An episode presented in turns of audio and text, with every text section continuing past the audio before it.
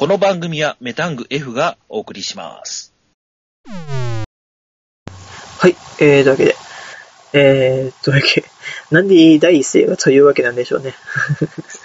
えー、メタング152回目です。えーと、今回もですね、えー、前回も言いましたけども、あの、ディスクレビューです。えーと、詳しくは、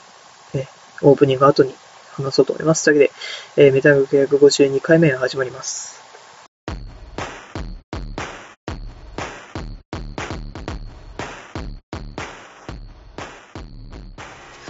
はい、というわけで、えー、152回目です。えー、今回ですね、えー、っと、ね、前回のサカナクションと同じ日にリリースされました、えー、ビッグママ第4、あ、5か、5枚目のアルバムである、君を思うゆえに我ありですね、を特集したいと思います。えー、ビッグママはですね、えー、去年だったかな？去年の2月に確か、えー、っと、この前の、えー4枚目のアルバムである、えー君がまたブラスのボタンを止めるまでというですね、アルバムをリリースして、これがね、結構良かって、良かってっていうね、なんかちょっと方言っぽいですけど、良くてですね、あのーえーと、ちょっと前のですね、えメタングクの、えー2012年に聴いた CD トップ15の中にもちょっと確かランクインしてたと思うんです、思うんですよ。えっと、まあね、この君がまたブラスのボタンを止めるまで、ね、結構良かったんですね。あのー、なんていうかな。えーっと、今までのビッグママとはね、結構血色が違う、け今までのと言ったらまたちょっと違うのかな。えーっと、えー、1枚目のアルバムであるラブリーブとかですね、えー、2枚目の Dowsing For The Future。だとか、なんとかな。そこら辺というよりかは、 Love Leave が、 Love Leave よりかはですね、えっ、と、言ってますか、なんつうのかな、 BIGMAMA。結構、アルバムごとでって言ったらちょっと違うんですけども、血色が違うんですよね、最初の方と。えー Love Leave だとかですね、えーファーストミニアルバムだったかな、 Short Filmsというね、CD でのラビッグママですね。あのー構成自体は変わってないんですけども、なんつうのかな。メンバーが変わっていたり、あのー音楽性が結構違ってたんですね。えーバイオリンこそ入っているものの、結構パンク要素が強かったりですね。えー、っと、そうですね。CPX だとかね、結構最近のビッグママ、ビッグママが、えー結構ギターロック色強い感じにしたらね、CPX とかそこら辺になるんですけども、結構ね、ネバーランドだとか、マンザ・マン・ザ・ソロだとかですね、そこら辺が結構、えー今のビッグママとはまたちょっと違うような曲をですね、曲があったりですね、結構パンクショックが強い時期なんですけども、まあ、そこからダウジング・フォー・ザ・フューチャー、アンド・エイト・イット・ムーブス、そして、えーっと、君がまたブラウスのボタンを留めるまで、で、今回の君をもうゆえに我ありですね。えーっと、結構ね、あの、今回のアルバムになって、いい感じで吹っ切れたんじゃないかなと思っておりますね。君が、君がまたブラウスのボタンを留めるまでは、良くも悪くも BIGMAMA入門編なんですよね。あのーね、構成的にも、完成度的にもね、すごく良くて、申し分はなくて、と、実際問題は自分このアルバム好きなんですけども、まあ、ディバイディドバイゼロとか、2曲目のですね、交響曲新世界だとか、5曲目の、えー、ズーアート 2AM とかですね、週末思想。ここら辺が結構ビッグママの曲の中でも結構暗めと言いますかね。えーっと、終末思想だからですね、結構歌詞的にもダークで、あれなんですけども、全体的に見たらこのアルバムって結構ポップなんですよね。えー、秘密だとか、えー、母に送る歌だとかですね。 Thank you is fuck you だとか、あとは最後の一口だとかですね。そういう風に、まあ、よくも悪くも入門編のこのアルバムから次のアルバムを出すにあたってどうなるかというかんっていう風にね、思っていたんですけども、正直ね、えーっと、この4枚目の君がまたブラウスボタンを止めるまで結構長いんですよね、このアルバム。アルバムの名前。の次に出した CD がですね、風船夫婦の不干渉というですね、シングル CD なんですね。えこのシングルが、えっ、と、一応両面、両 A 面シングルで、えーっと、1曲目がミスターのミセスバルーン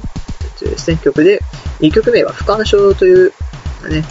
不干渉というあれです、あの、俯瞰で見るというやつ、あれに、えー、ショー、見せるという意味の英単語のショーですね。で、不干渉。で、えーまあ、この両 A 面シングルを出して、その次に、えーと、これだ、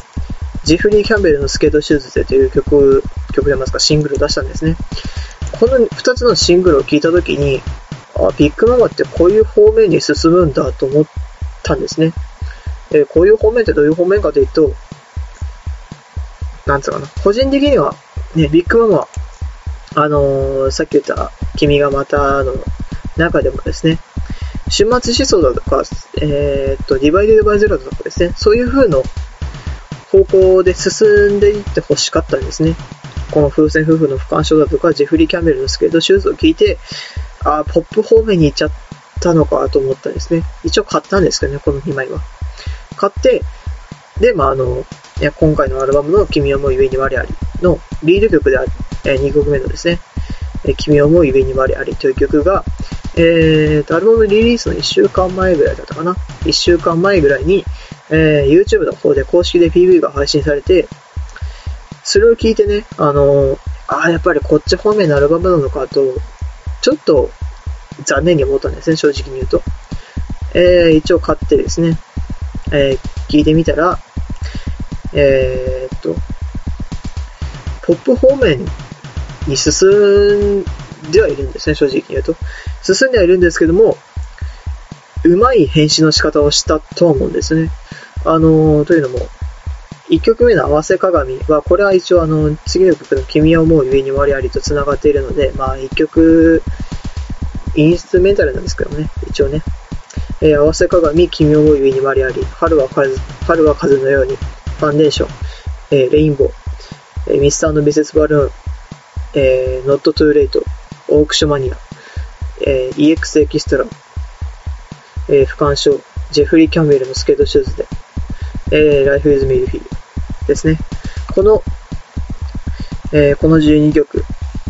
でですね、えーシングル曲が3つあるんですね。まあ、さっき言ったミスターミセス・バルーン、えー不干渉、えージェフリー・キャンベルのスケートシューズで。えーこの3曲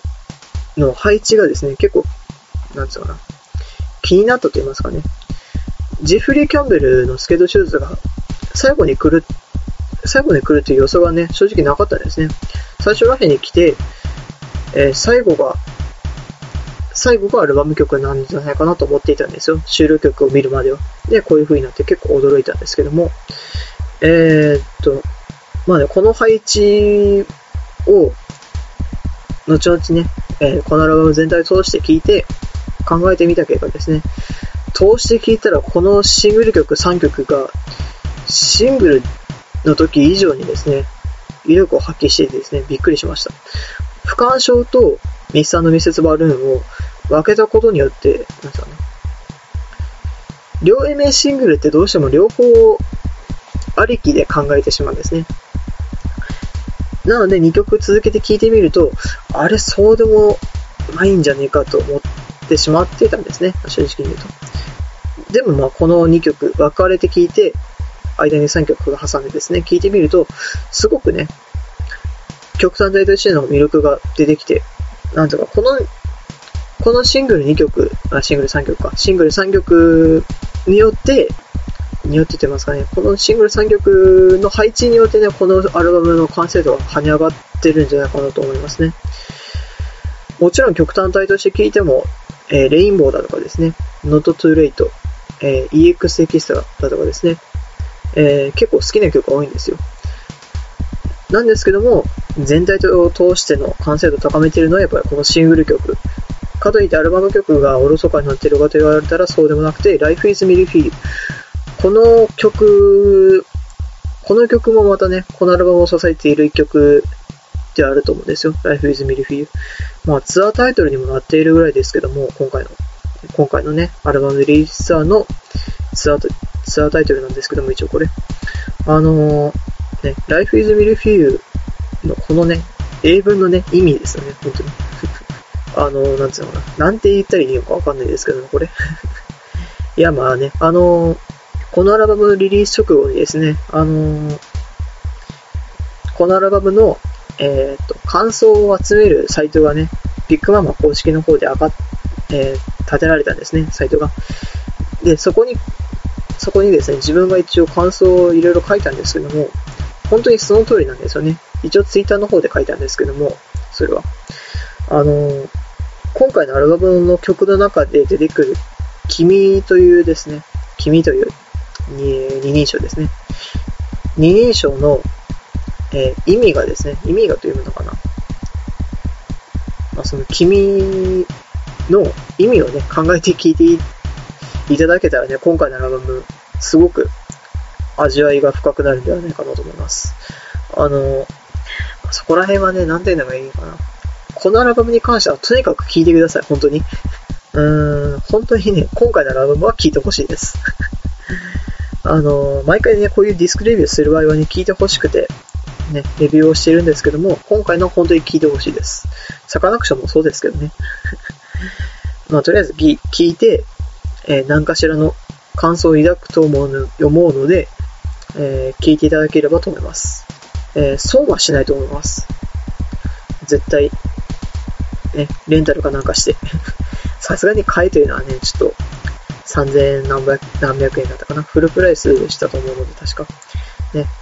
さすがに買いというのはね、ハードルが高いのであれですけども、まあね、レンタルをして聞いていただければと思います。えー、というわけで、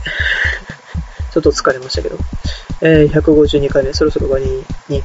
ね、はい、近づいていきたいと思います。あの、えー、っとね、いろいろちょっと、ディスクレビューね、他にもいろいろしたい作品があるんですよ。あのー、これに関しては多分しないでしょうからね、言いますけども、えー、フジファブリックのボイジャ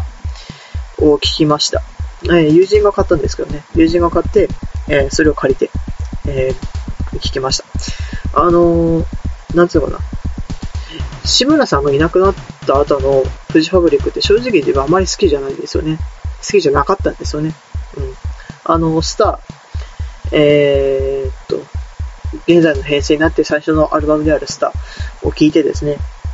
フジファブリックってこうなってしまったのかと思ってしまったんですね、正直。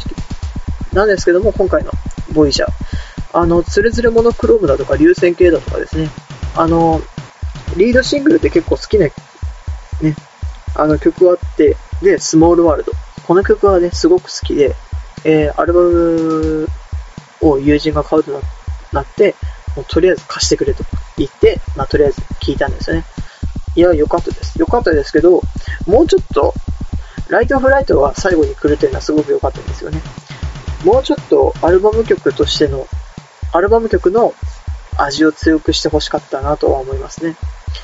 シングル曲を立たせようとしている感がちょっとあってですね、正直。